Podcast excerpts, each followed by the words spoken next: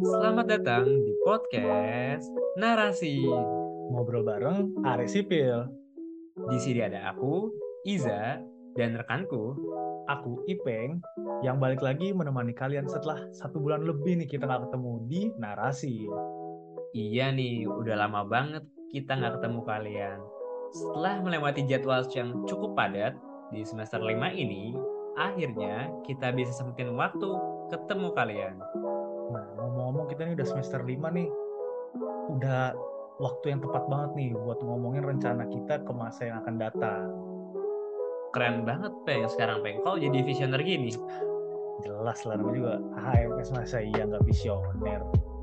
Tapi, Peng, emang kayaknya sih ya kalau kita mau dapat informasi-informasi kayak gitu buat perencanaan, kayaknya kita butuh sumber yang kredibel, Peng. Bener dong. Selaku HMS, kita punya sumber-sumber terpercaya nih buat masa gini nih. Itu alumni kita atau ALSIS. Kebetulan banget nih, di sini kayak udah sama salah satu alumni yang waktu aku start LinkedIn-nya keren abis deh ya. Wih, siapa tuh, Bang? Daripada lama-lama kita langsung sambut aja nih. Mbak Mayang. Halo, halo. Halo, Mbak Mayang. Halo. Mungkin Mbak Mayang boleh perkenalan dulu nih buat pendengar-pendengar di rumah, mungkin kan belum kenal. Oke, makasih buat kesempatannya. Jadi, perkenalkan nama aku Patricia Mayang Putri. Biasanya orang-orang sih manggil aku Mayang, jadi panggil Mayang aja. Kalau aku angkatan dari S60. Oke, jadi cuma beda 3 angkatan sama kita ya, Peng? Iya, 3 angkatan. Tapi kok kayaknya udah jauh ya, udah jauh. Ada S2 ya? Iya, aduh. Nah, gimana Mbak? Kabarnya Mbak? Sehat Mbak? Sehat-sehat dong. Semoga yang pendengar-pendengarnya juga sehat ya. Amin. Termasuk kalian yang amin. Presenternya nih. Amin. Kalau kabar Fuji gimana Mbak? Kabar siapa? Fuji. Oh enggak, itu beda Mayang Mbak. Itu beda Mayang. Beda Mayang ya? Ya maaf ya Mbak, salah. Maaf nih, loadingnya agak lama. Gak apa-apa Mbak. Oh ya, kalau asal Mbak sendiri dari mana Mbak? Aku sendiri asalnya sih dari Surabaya ya. Jadi sekota lah dengan ITS. Sama ITS, Surabaya Pride ya. Surabaya Pride. Mungkin dari ini kan denger-denger nih Mbak Mayang ini abis wisuda S2 ya Mbak? Iya benar, nah, minggu lalu ya? Iya minggu lalu Mbak. Gimana perasaan dari Mbak Mayang sendiri kemarin ikut W126? W126 ini sebenarnya yang paling ditunggu-tunggu ya semenjak 2 tahun yang lalu. Kayak awalnya sih harap-harap cuma bisa nggak ya W126, tapi ternyata akhirnya tercapai, jadi senang banget lah. Apalagi dirayainnya secara offline, jadi bisa ikut wisuda offline. Gimana Mbak perasaan wisuda offline? Apakah sangat seru? Seru lah ya, walaupun belum sempet diarak, tapi bisa merasakan wisuda offline itu udah cukup lah mengobati 1 tahun yang lalu yang cuma bisa drive-thru. Ah, sayang banget nggak arak ya. Soalnya kebetulan nih aku wakil ketua pelaksananya Mbak. Iya Mbak, Ipeng ini yang ngidein arak-arakannya Mbak. Wah nggak aku dong. Jadi cuma bisa ngeliatin deh minggu lalu, tapi nggak apa-apa deh. Atmosfernya masih kerasa ya Mbak? Masih. Kerasa. Oke, kan dari Mbak Mayang sendiri sini udah selesai S1 dan baru selesai S2 nih Mbak. Dulu waktu Mbak memutuskan untuk lanjut studi ke S2, kira-kira alasannya karena apa ya Mbak? Jadi karena hitungannya kan aku ikut ada program dari ITS namanya Fast Track ya. Jadi ceritanya aku ikut itu. Jadi aku mulai S2 itu ketika aku masih semester 7 di S1. Nah, waktu itu tuh zaman-zamannya pandemi kalau nggak salah ya. Benar nggak sih? Tahun 2020 iya kan pandemi. Nah, waktu pandemi jadi mikir, wah gimana ya ke depannya, kayak peluang-peluangnya pasti kayak job-job apa peluang-peluang untuk pendaftaran pekerjaan mungkin nggak seberapa banyak kalau dibandingin sebelum pandemi ya. Jadi waktu itu mikirnya yaudah deh sambil menunggu dan mencari peluang disambi aja S2 mumpung ada juga program Fast Track. Waktu itu mikirnya itu yang pertama. Terus yang kedua, dulu aku nggak bisa nih lulus 3,5 tahun, jadi harus 4 tahun kan. Jadi aku mikirnya ya udahlah, kenapa 4 tahun nggak sekalian ditambah 1 tahun, jadi tapi dapat 2 gelar, jadinya ikut deh ambil Fast Track biar dapat S2 juga, gitu ceritanya. Ceritanya berarti emang oportunitas, ada kesempatan apa diambil gitu ya? Selagi ada kesempatan dimanfaatkan. Ya betul, itu banyak di rumah yang merasa malas ya, termasuk saya. Nah, tadi kan dengar-dengar program Fast Track ya, Mbak. Nah, program Fast Track tuh apa sih, Mbak? Jadi, kalau mungkin sederhananya tuh program Fast Track itu percepatan lah ya. Jadi, ketika kamu bisa ngambil S2 ketika kamu masih S1. Dan itu uang SPP ya mungkin ya. Uang kuliahnya tuh gratis. Jadi, kamu ambil S2 ketika kamu di semester 7 dan 8 waktu kamu masih S1 kan. Jadi S2 dan S1-nya berjalan berbarengan. Gitu. Nah, terus untuk jalur pendaftaran Fast Track sendiri tuh, Mbak, itu gimana, Mbak, waktu di zaman Mbak? Kalau di zamanku, ini aku sebenarnya agak lupa ingat. Kalau nggak salah dulu itu pendaftaran untuk Fast Track itu berarti kan ketika mau memasuki semester 7 ya. Mau memasuki semester 7 itu udah ada announce dari bulan mungkin Maret April gitu. Maret April terus, tapi mulai pendaftarannya tuh kalau nggak salah Juni, dan itu tuh ada beberapa persyaratan. Salah satunya adalah harus lulus SKS sebanyak aku lupa berapa, tapi waktu itu intinya kayak aku hampir nggak bisa ikut Fast Track lah gara-gara SKS itu. Tapi entah gimana antara si kriteria ini ditolerir dengan keadaan waktu itu pandemi atau gimana, jadinya aku bisa ikut. Jadinya ya udah akhirnya aku bisa daftar. Tapi seingatku ada beberapa persyaratan, salah satunya harus lulus berapa SKS di semester 6 itu. Terus ada TOEFL juga kalau nggak salah ya. Terus aku nggak lupa sih, kalau nggak salah yang krusial cuma itu sih, jumlah lulus SKS-nya aja. Kalau sisanya kayaknya semua mahasiswa yang pingin daftar Fast Track masih bisa lah itu. Jadi syarat utamanya tuh SKS ya? Ya mungkin itu yang paling krusial ya. Jumlah lulus SKS-nya tuh ada berapa di akhir semester 6 kali itu. Oh iya, Mbak. Tadi kan juga Mbak kan menyinggung soal biayanya gratis lah, SPP atau UKT gitu ya, Mbak ya? Iya. Yeah. Nah, itu emang untuk Fast Track itu berarti biayanya itu ditanggung oleh kampus selama program Fast Track itu ya, Mbak? Iya, yeah, selama program Fast Track itu ditanggung. Jadi kan Fast Track itu ketika kita bersamaan ya S1 sama S2-nya, karena kita udah bayar S1-nya, berarti S2-nya digratisin gitu. Nah, setelah lulus dari S1, kita ikut beasiswa lain yaitu beasiswa fresh graduate. Jadi setelah lulus S1, kita tetap masih gratis karena kan kalau S2 ada 4 semester ya. Semester 1 sama 2 ini kan berbarengan dengan kita semester 7 sama semester 8 S1. Nah, sisa 2 semester nih.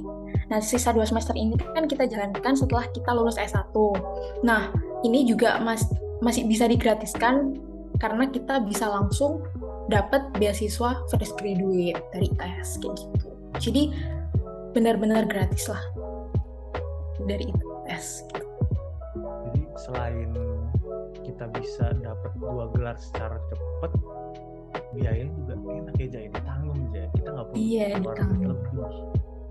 Benar. Enak juga banget, malah enak banget. Oh ya, Mbak, tadi kalau masalah pendaftaran juga berarti itu emang di announce itu di mana ya, Mbak? Kita bisa dapat info itu dari mana?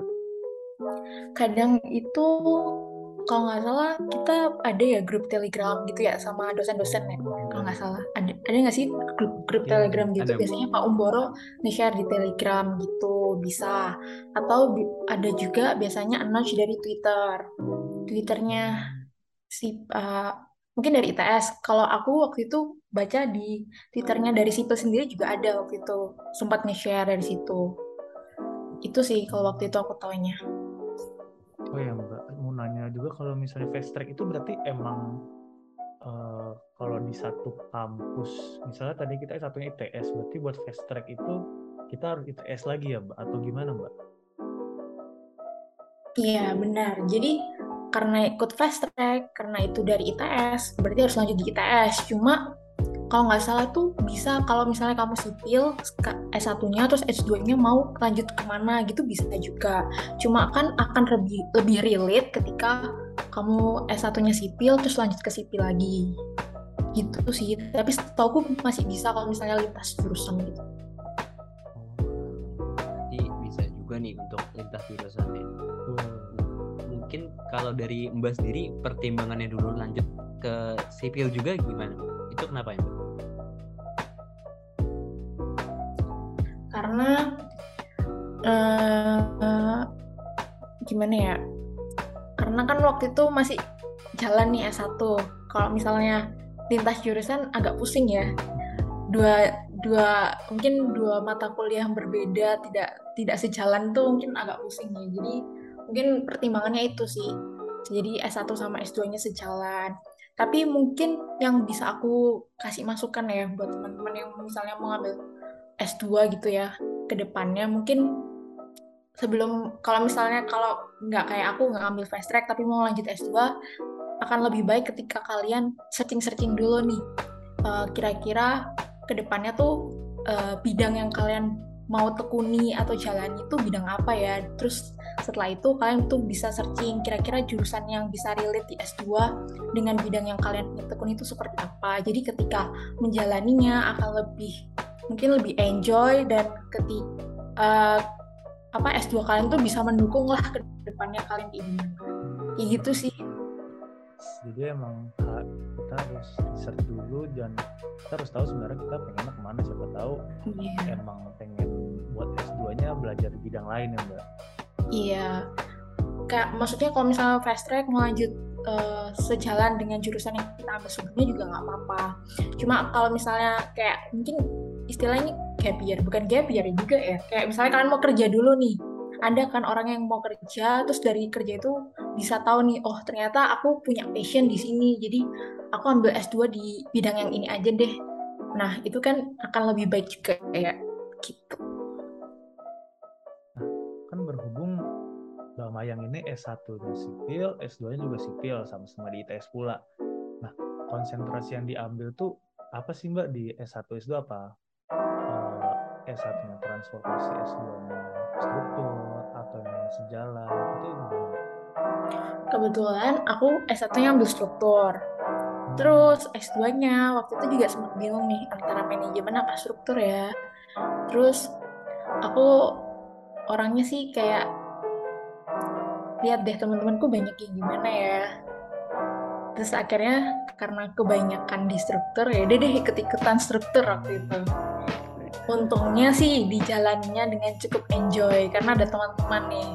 Makanya itu yang aku bilang akan lebih baik ketika kalian searching dulu sebelum menjalani, daripada jatuh terjerumus ke mungkin ke tempat yang bukan passion kalian, kan kayak juga ya kalian. Tapi waktu itu untungnya aku bisa enjoy menjalani S2-ku dan S1-ku gitu. Jadi S1 aku ngambil struktur, S2 aku ngambil struktur, kebetulan mungkin fokusannya tuh sama, tentang aku waktu itu mendalaminya tentang performance based design itu kayak sebenarnya merencanakan suatu struktur bangunan, akan tapi kita mempertimbangkan dari tingkat kinerja dari struktur bangunan tersebut. Jadi habis kita merencanakan bangunan nih, nah nanti kita simulasiin suatu beban, dalam hal ini beban gempa, ketika diaplikasikan ke bangunan tersebut. Nah, bangunan yang udah kita desain ini kira-kira kuat nggak ya terhadap beban gempa itu. Nah, S1 sama S2 aku kebetulan tentang itu. Dilihat-lihat sangat ahli struktur ya, sangat ahli struktur ya, bener sih. Mungkin Mbak berarti kalau dilihat seberapa advance sih Mbak konsentrasi strukturnya dari S1 ke S2? Kalau S2 udah pasti lebih advance dan lebih detail ya. Kalau S1 kan kita mempelajari ada struktur, ada hidro, ada tanah, ada transport, ada manajemen, ini semua kita pelajari sampai di semester akhir-akhir mau menuju tugas akhir, baru tuh kita fokuskan kira-kira kita mau ambil di bidang apa, dari situ kita bisa nentuin kan kira-kira mata kuliah pilihan apa yang bisa mendukung tugas akhir kita. Itu kan S1. Lalu karena S2 udah tahu nih bidang yang kita mau ambil apa, kebetulan aku struktur, otomatis kan yang dipelajari udah mata kuliah struktur semua, dan yang diajarkan pun lebih detail ke dalam, jadi kayak lebih teori gitu sih. Jadi kalau S1 kan masih permukaannya nih, ibaratnya kalau makan apa ya, yang berlapis-lapis itu, kayak kalau S1 masih lapis terluarnya lah. Kalau S2 tuh udah sampai menuju lapis terdalamnya gitu. Gampangannya sih gitu. Oh, berarti kayak lebih detail lagi nih. Iya. Mungkin saya ingin bertanya sedikit sih Mbak. Tadi ya mengenai performance based design. Itu berarti yang kayak ketika kita di sub itu ada warna-warna setelah dikasih beban gitu-gitunya ya Mbak? Atau mungkin saya salah? Iya benar. Kamu ngambil apa itu? Mata kuliah apa?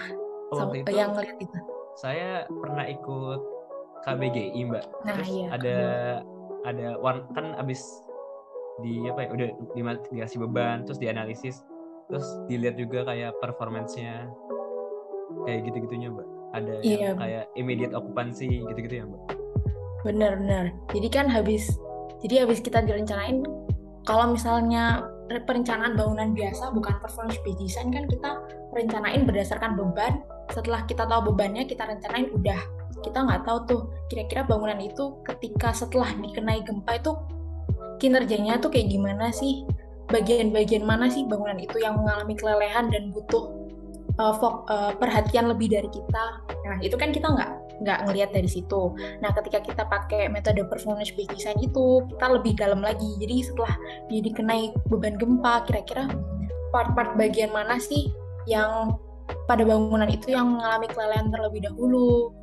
Lalu misalnya setelah dikenai beban ternyata nggak bisa nih, kurang, maksudnya kinerja dari elemen strukturnya harus ditambah lagi. Itu kita bisa lihat dari performance dengan menggunakan metode performance based design itu sih. Menarik. Gimana Peng? Tertarik nggak struktur?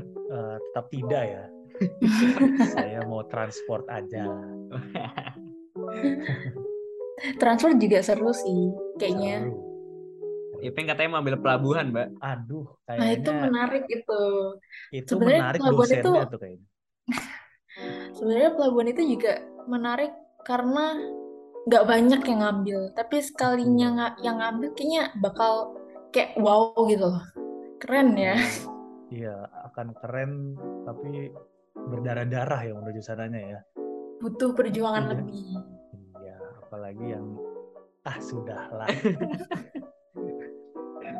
Nah tadi kan ngomong-ngomong S2 tuh lebih advance, yang berarti kan beda nih ya S1 dan S2. Nah, apa sih Mbak perbedaan yang paling kelihatan gitu yang Mbak rasain juga dari mungkin metode pembelajaran waktu S1 dengan S2, atau mungkin secara dosennya pembelajaran itu gimana sih Mbak? Karena waktu S2 aku online, full online, jadi otomatis beda sama S1 ya. Kalau S1 kan masih bisa tuh offline, kayak merasakan kampus. Kalau S2 udah di rumah, online pula, kayak agak bosen gitu ya sebenarnya. Tapi yang paling membedakan itu adalah kalau S1 kan dosen menerangkan ke kita dari awal sampai akhir, terus kita dengerin, kita nyatet, terus setelah nyatet yaudah kalau misalnya kuis, jadi lebih, intinya lebih dosen yang mengajarkan ke kita ya.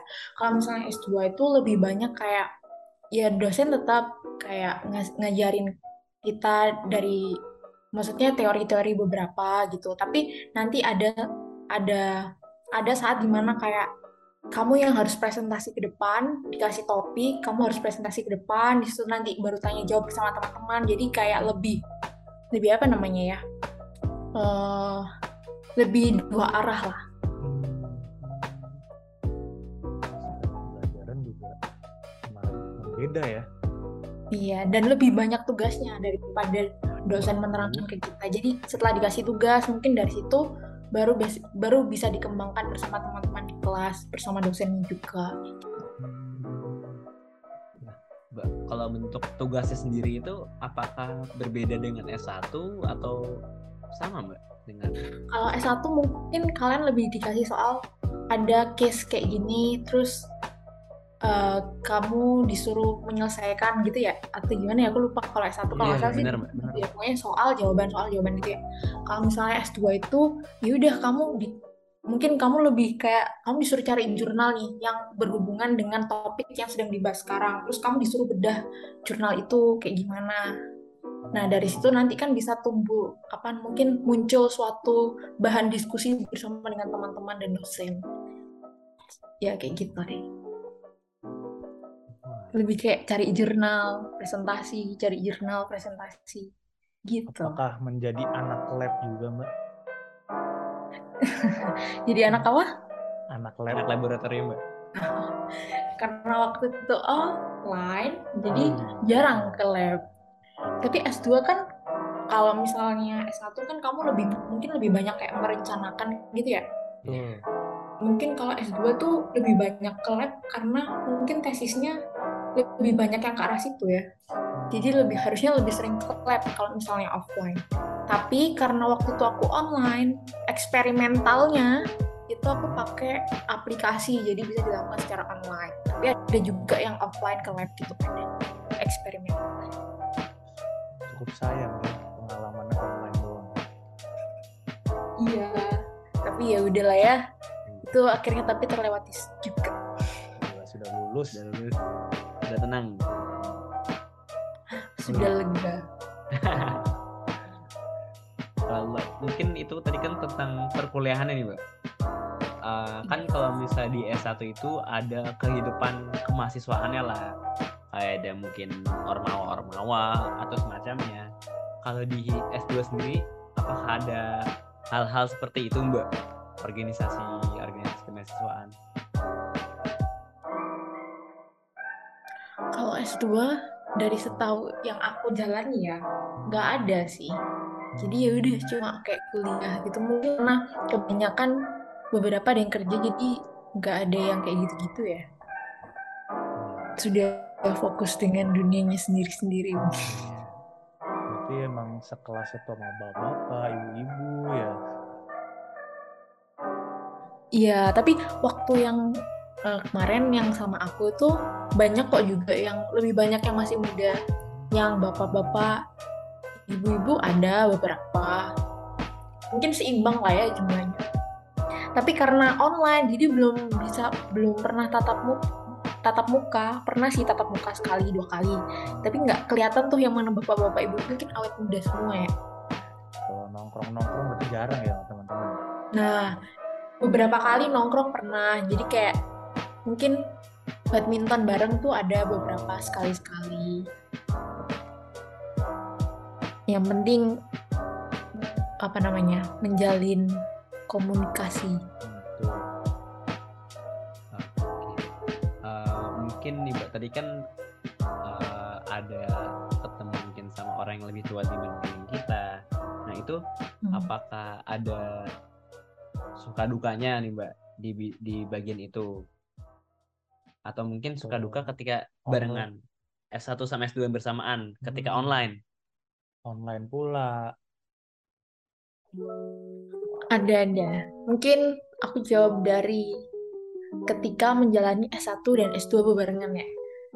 Waktu aku menjalani S1 dan S2 bebarengan kebetulan kan waktu itu udah online, jadi semua dikerjakan secara online dari rumah. yang namanya pusing sendiri, stresnya sendiri di rumah gitu ya, nggak bisa tepung sama teman-teman. Yang challenging selanjutnya adalah harus membagi waktu dengan baik. Itu sih berat-beratnya, yang dimana waktu itu semester 8 kan berarti aku harus mengerjakan tugas akhirku S1 ya. Itu semester akhir harusnya aku bisa ngerjain tugas akhir aku, sedangkan di S2 aku harus menyusun proposal untuk sidang proposal tesisku. Nah itu benar-benar sih lebih kerasa banget penatnya, apalagi ditambah dengan mungkin beberapa tugas yang dikasihnya bebarengan, jadi benar-benar harus bisa bagi waktu dengan baik sih. Waktu itu aku benar-benar kayak bikin to-do list lah, kira-kira apa aja yang aku harus lakuin. Itu hari-hari dimana aku tidur subuh terus, itu bener-bener gak pernah tidur di bawah jam 12. Itu lumayan sih, capek banget. Terus kalau masalah permasalahan mungkin tantangan ya, berkomunikasi dengan yang lebih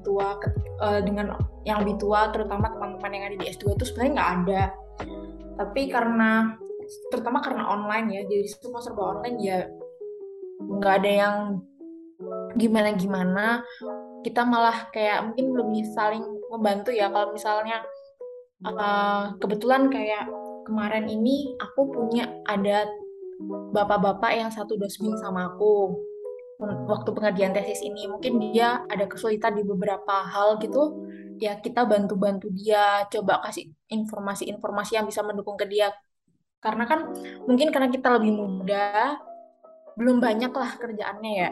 Mungkin bapak-bapaknya ini kan udah kerja, mungkin banyak kerjaannya, jadi mungkin sering ketinggalan informasi. Biasanya kita bantu-bantu aja kasih informasi biar dia gak ketinggalan, toh pada akhirnya kita bisa lulus bareng-bareng. Jadi ya gak ada yang gimana-gimana kalau soal tantangan komunikasi dengan yang lebih tua. Dengar ceritanya kalau masalah komunikasi oke lah, cuman masalah bagi waktu itu Nah, mungkin dari mbaknya apa ada tips membagi waktu nih mbak? Nah, kebetulan juga nih yang aku dengar katanya waktu di akhir-akhir S2 tuh bener nggak sih mbak kalau udah dapat kerja gitu? Jadi aku tuh mungkin gimana ya? Aku tuh kayak ada sih freelance gitu. Aku mulai freelance itu ketika aku lulus S1 dan itu berbarengan dengan aku S2 gitu ya. Nah itu membagi waktunya sih nggak seberapa berat, karena kalau S2 kan SKS-nya cuma 36 SKS ya. Itu pun udah dikurangi di semester 1 dan 2. Jadi di semester 3 dan 4-nya itu nggak terlalu banyak. Jadi ketika aku menjalani dengan kerjaan freelance-ku, aku masih bisa lah membagi waktu dengan baik. Gitu sih. Kalau masalah masukan atau saran untuk membagi waktu ya bikin aja to-do list aja, tiap harinya mau gimana, harus ada target lah tiap hari buat menyelesaikan apa. Jadi untuk paling nggak semales-malesnya kamu, paling nggak adalah 1%, 2% yang dikerjakan hari ini untuk mendukung kamu bisa lulus tepat waktu. Tetap kewajiban ya, tetap nomor 1. Iya, betul. Ini kada menyimpang sedikit ke pertanyaannya. Berarti kalau udahlah sibuk gitu, apakah ada waktu untuk membucin ya? Atau waktu bermain dengan teman gitu yang sangat banyak? Sepertinya kurang gitu, minim. Udah pusing ya? Iya, udah pusing. Untungnya aku nggak antisosial banget lah ya, teman-temanku banyak juga. Kalau untuk masalah membagi waktu, karena waktu itu online juga, mungkin bermain bersama teman-temannya tuh secara online gitu ya, secara virtual. Kadang-kadang tuh kalau misalnya waktu kemarin tuh, karena kebetulan kan anak S60 yang Fast Track itu juga ada beberapa dan cukup banyak lah hitungannya, kalau termasuk cukup banyak lah. Jadi kadang beberapa kali kalau misalnya lagi penat atau lagi bingung, itu suka tiba-tiba nge-zoom aja, terus kayak main bareng, cerita-cerita keluh kesah, kayak gitu. Itu kadang-kadang sering terjadi lah, biar lebih semangat lah, saling menyemangati satu sama lain. Kalau masalah bucin-membucin, ya itu adalah kapasitasnya lah ya.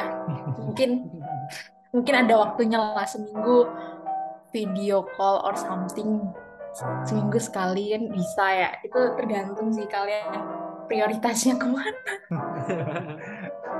Tapi masih aman kan Mbak sampai sekarang, Mbak? Aman. Oke, Mbak. Mungkin itu tadi tentang bagi-bagi waktu ya, Mbak. Mungkin kita juga pengen denger nih, Mbak, perjuangan Mbak dalam mengerjakan skripsi sama tesis, Mbak. Perjuangan ya? Iya, perjuangannya, Mbak. Kira-kira kenapa tadi? Kira-kira kayak gimana tuh, Mbak? Apakah berat atau mungkin penuh lika-liku? Ya, mungkin ada masalah dengan dosen pembimbing atau apa. Mungkin tiap orang pasti adalah lika-liku yang dihadapi untuk bisa sampai garis finish itu masih ada. Kalau misalnya dulu tugas akhir, kalau awal dari awal ya, dari tugas akhir itu pasti cobaan pertama adalah menentukan dosen pembimbing yang tepat. Banyak kan dosen di ITS, di sipil terutama, di struktur yang aku ambil itu banyak lah. Nah, cari dosen pembimbing itu juga bingung-bingung, pusing gimana gitu kan, kira-kira dosen yang cocok sama aku tuh yang mana. Tapi ternyata akhirnya dapet dosen, kebetulan waktu itu dosen aku Pak Paimon. Nah, kemudian terus setelah dapet dosen, cobaan kedua adalah menentukan topik apa yang kira-kira cocok atau yang pingin aku ambil lah. Nah, itu tuh perlulah diskusi beberapa kali dengan dosen pembimbing lah ya, atau dosen konsultasi lah waktu itu sebutannya sebelum jadi dosen pembimbing namanya dosen konsultasi. Dan dari situ dapat kan topiknya. Nah, setelah dapat topik, tantangan selanjutnya adalah bagaimana aku bisa menyusun proposal tugas akhir. Itu tantangan juga, kayak kalau proposal tugas akhir kan bab 1, 2, 3 itu isinya tulisan semua ya, kayak teori-teori, agak-agak males gimana gitu nyusunnya. Itu tantangan juga. Habis selesai menulis proposal, tantangan selanjutnya adalah mengerjakan. Nah, ketika mengerjakan itu kan aku menyambi dengan menyusun proposal untuk tesis S2. Itu juga tantangan banget, kayak aduh capek juga ya, gimana ya ini. Tapi akhirnya walaupun sambat-sambat tetap dijalanin, itulah kita ya. Sambat-sambat tapi harus tetap kelar, ya udah dijalanin dengan sambat-sambat, nggak apa-apa lah. Terus akhirnya setelah dijalanin pun akhirnya dua-duanya bisa selesai tepat waktu, hasilnya pun memuaskan. Tantangan selanjutnya adalah ketika, yaitu yang aku bilang tadi, aku kerja freelance, terus aku harus juga nyusun tesis S2 aku. Nah, kebetulan tesis yang aku susun itu aku butuh waktu setahun lah. Itu awalnya harusnya bisa dikerjain 6 bulan tuh bisa lah, tapi karena tadi sambil disambi dengan freelance, mungkin memanage waktu, tapi mungkin kurang baik ya, jadinya harus ditambah lagi 1 semester jadi setahun, tapi untungnya bisa tuh setahun. Nah, itu tantangan selanjutnya. Tantangan selanjutnya lagi adalah karena S2, untuk bisa lulus adalah kalian harus mempublish jurnal, atau entah itu jurnal nasional, jurnal internasional, atau kalau misalnya kalian tidak mempublish jurnal, kalian bisa mengikuti konferensi internasional. Nah, itu sebenarnya sebuah informasi yang harus kalian tahu sebelum kalian melanjutkan S2 ya. Jadi kalian harus mempublish jurnal itu, atau kalian mengikuti konferensi internasional. Itu tantangan selanjutnya, karena aku tuh baru mengurus soal publish jurnal dan konferensi ini ketika aku di bulan Maret tahun ini. Itu dimana kayak udah mepet banget, sedangkan jurnal itu, kalau jurnal nasional tuh mungkin bisa cepet ya, cuma publishnya tuh lama lah. Maksudnya sampai jurnal dengan volume dimana tulisan kita di muat itu muncul atau publish itu butuh waktu lama lah, 6 bulan lah kira-kira. Dimana aku baru ngurus itu Maret, April, Mei, Juni itu wah mepet banget ya, dimana padahal yudisium itu Agustus. Itu tantangan paling bikin deg-degan bisa ikut W126 apa enggak itu yaitu ngurus jurnal sama konferensi. Tapi pada akhirnya buat bisa lulus di W126 aku ikut konferensi internasional yang diadakan oleh salah satu universitas, tapi aku lupa namanya. Itu sih, itu tantangan yang bikin paling deg-degan, paling bikin stres ngurus itu, konferensi atau jurnal itu. Aja takjub sih bisa kayak gitu. Nah ini mungkin aku mau ini sih Mbak, mundur ke kehidupan S1 nya nih Mbak. Waktu dulu mungkin apa sih yang bisa, kan yang aku denger nih bahkan aktif banget lomba mungkin. Oh iya. Apa ya alasan Mbak mungkin atau motivasi ke orang-orang nih Mbak, kenapa sih harus ikut lomba gitu-gitu, atau mungkin aktif organisasi, mungkin lu Mbak Maya ikut organisasi apa gitu-gitu, udah ceritain Mbak. Sebenarnya ikut lomba sama ikut organisasi tuh secara nggak langsung bisa membentuk kalian ketika kalian kerja nanti lah, karena itu banyak mengasah, lebih ke mengasah hard skill kalian lah ya. Kayak misalnya ikut lomba, ya kalau ikut lomba bisa mengasah kemampuan persipilan kalian lah. Kalau misalnya waktu itu aku ikut lomba kan ikut lomba beton, berarti kan aku bisa mengasah keilmuanku tentang perbetonan itu. Terus ketika lomba, pada saat hari H lomba ya, kemampuan aku ketika aku presentasi itu juga bisa diasah. Jadi kira-kira itu kan bisa membantu ketika aku kerja nanti ya, kerja aku sekarang itu juga membantu. Terus kenapa kalau misalnya soal organisasi kurang lebih juga sama lah, itu bisa mengasah hard skill kalian yang bisa membantu kalian ketika kerja nanti. Kalau misalnya itu aja sih. Kalau organisasinya dulu aktif di mana Mbak? Kalau organisasi kebetulan aku tuh di sipil ikut himpunan. Waktu itu aku jadi sekretaris Departemen Media, Data, dan Informasi. Kalau di luar jurusan, aku ikut keluarga mahasiswa Katolik yang ada di ITS. Kebetulan waktu itu aku jadi sekretaris umumnya. Jadi kalau kebetulan waktu itu juga dijalani bersama-samaan. Jadi di semester-semester akhir juga. Jadi itu cukup menguras pikiran dan tenaga juga itu. Tapi nggak apa-apa karena itu kan aku bilang tadi itu bisa menambah relasi, bisa mengasah hard skill, jadi banyaklah manfaatnya. Buat teman-teman di rumah jangan jadi mahasiswa kupu-kupu. Jadi Mbak Mayang ini lengkap banget ya, sangat lengkap, dari akademik oke, organisasi oke, lomba, keilmuan, berprestasi, bukan sekedar ikut lomba ya, menang. Tapi yang untuk ikut lomba sih aku mau terima kasih banget sih sama temenku. Kalau kalian tahu Cita sama Kupro, karena mereka yang ngajak aku ikut lomba itu di semester, kalau nggak salah semester 3 deh. Itu aku udah mulai diajakin lomba sama mereka. Jadi ketika ikut lomba, ternyata jadi ketagihan gitu setelah lomba yang pertama diikutin bareng-bareng. Ternyata seru juga ya, lomba itu bisa walaupun ya ada serius-seriusnya juga ada senang-senangnya itu dalam hal ini sekalian liburan gitu kan ya. Jadi seru, jadi kalian kalau lomba itu harus bisa tahu lah kapan harus senang-senang, kapan harus serius, itu harus tahu. Bisa lah bagi-bagi banget. Berarti Mbak nih yang setim sama Mbak Cita. Yang dulu Mbak Cita ini pernah ngisi waktu kita OKB apa ya? Betul, ya, aku ingat. Oh iya, kalian masih ingat? Iya, itu Cita.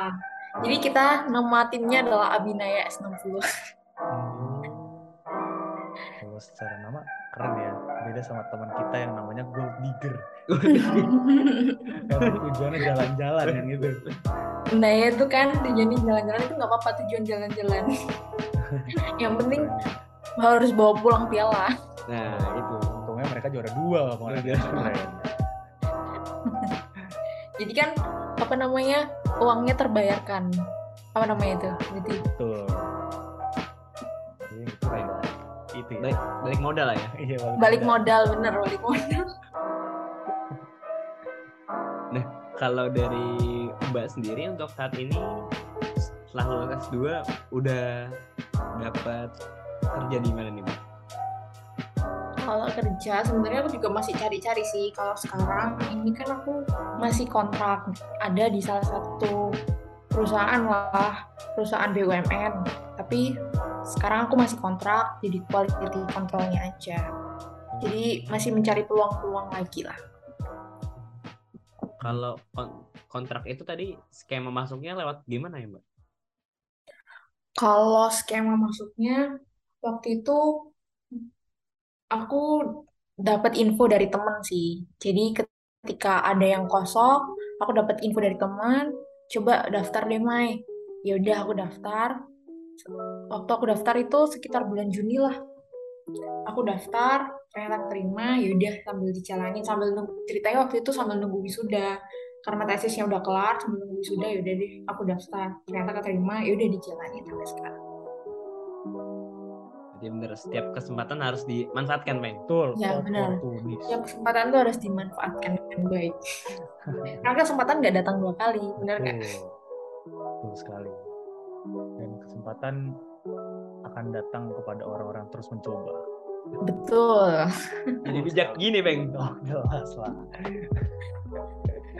Nah, mungkin ini pertanyaan terakhir sih, Bang. Apakah kita harus ngambil S2 dan kalau memang harus, kenapa sih kita harus ngambil S2? Kalau apakah kalian harus mengambil S2?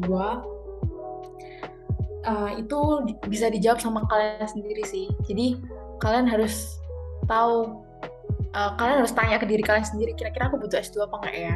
Mungkin itu akan kalian tahu ketika kalian udah kerja nanti. Jadi ketika udah kerja nanti mungkin kalian mungkin bakal realize, oh ya mungkin aku butuh S2 buat mendalami suatu bidang ini deh, suatu bidang ini, atau ini, itu bisa muncul. Tapi mungkin kalau misalnya kalian masih S1 nih, mungkin kayak, aduh ngapain ya S2, aku capek deh. Baru lulus S1, masa aku S2, itu mungkin ada ya dalam benak kalian. Pasti ada sih. Jadi kalau misalnya kalian butuh apa S2, itu yang bisa jawab itu kalian sendiri. Tapi kalau misalnya ditanya kenapa sih butuh S2, mungkin ketika kalian S2, ilmu-ilmu yang ada di S2 itu ya pasti akan membantu kalian ketika kalian ke depannya lah di dunia kerja itu pasti membantu, bukan hanya sekedar kalian belajar terus nggak dapat ilmu apa-apa, itu pasti nggak kayak gitu. Jadi ketika kalian S2 itu udah pasti kalian bakal dapat ilmu yang bakal menambah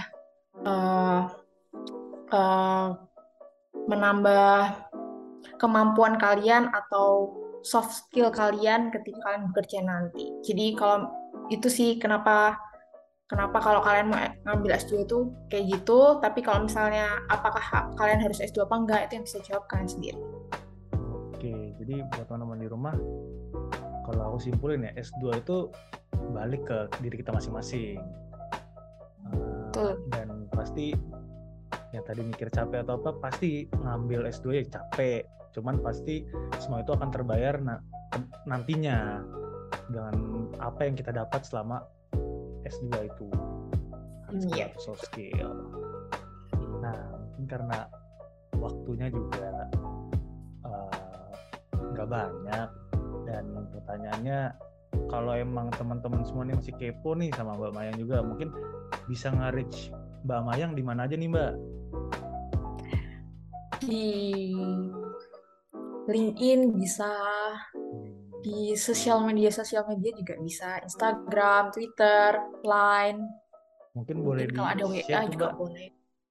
IG atau LinkedIn-nya namanya apa? Surname ya. Kalau LinkedIn Patricia Mayang, kalau IG PATRCX Mayang. Di rumah mungkin kalau kepo-kepo bisa tuh langsung di reach Mbak Mayangnya buat tanya lebih lanjut. langsung kita follow juga ya, Peng ya? Langsung kita follow. Nanti di follow back. Okay. Mungkin dari Mbak Mayang sendiri nih, sebelum kita tutup sesi podcast kali ini, apakah ada closing statement lah atau mungkin pesan-pesan untuk teman-teman di rumah yang mendengarkan podcast ini? Mungkin buat yang kalian para pendengar, kalian harus bisa memanfaatkan segala peluang yang ada untuk kalian bisa mengembangkan potensi diri kalian, karena sebenarnya yang bisa membantu kalian untuk menjadi pribadi yang lebih baik lah, untuk menjadi the best version of kalian lah. Jadi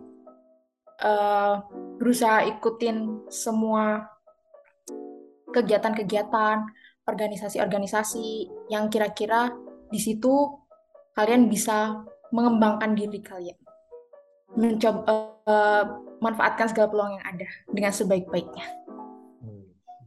Mantap banget. Tepuk tangan.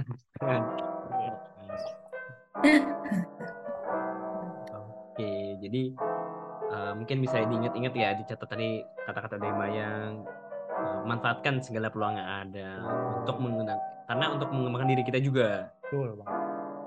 Mungkin itu sekian juga dari Mbak Mayang, dari aku, dan juga dari Ipeng. Akhir kata, mungkin bila ada kesan-kesan dari kami dalam bertugas, maaf. Dan terima kasih atas teman-teman, atas kesediaannya untuk dapat mendengarkan podcast kita. Terima kasih juga kepada Mbak Mayang udah bersedia untuk sharing jadi narasumber ya, untuk sharing di sesi podcast kali ini. Terima kasih juga sudah diundang. Sama-sama. Aku Boyza dan aku Ipeng. Kami berdua pamit undur diri. Sampai jumpa di podcast berikutnya. Sampai jumpa di episode berikutnya di Narasi. Dadah.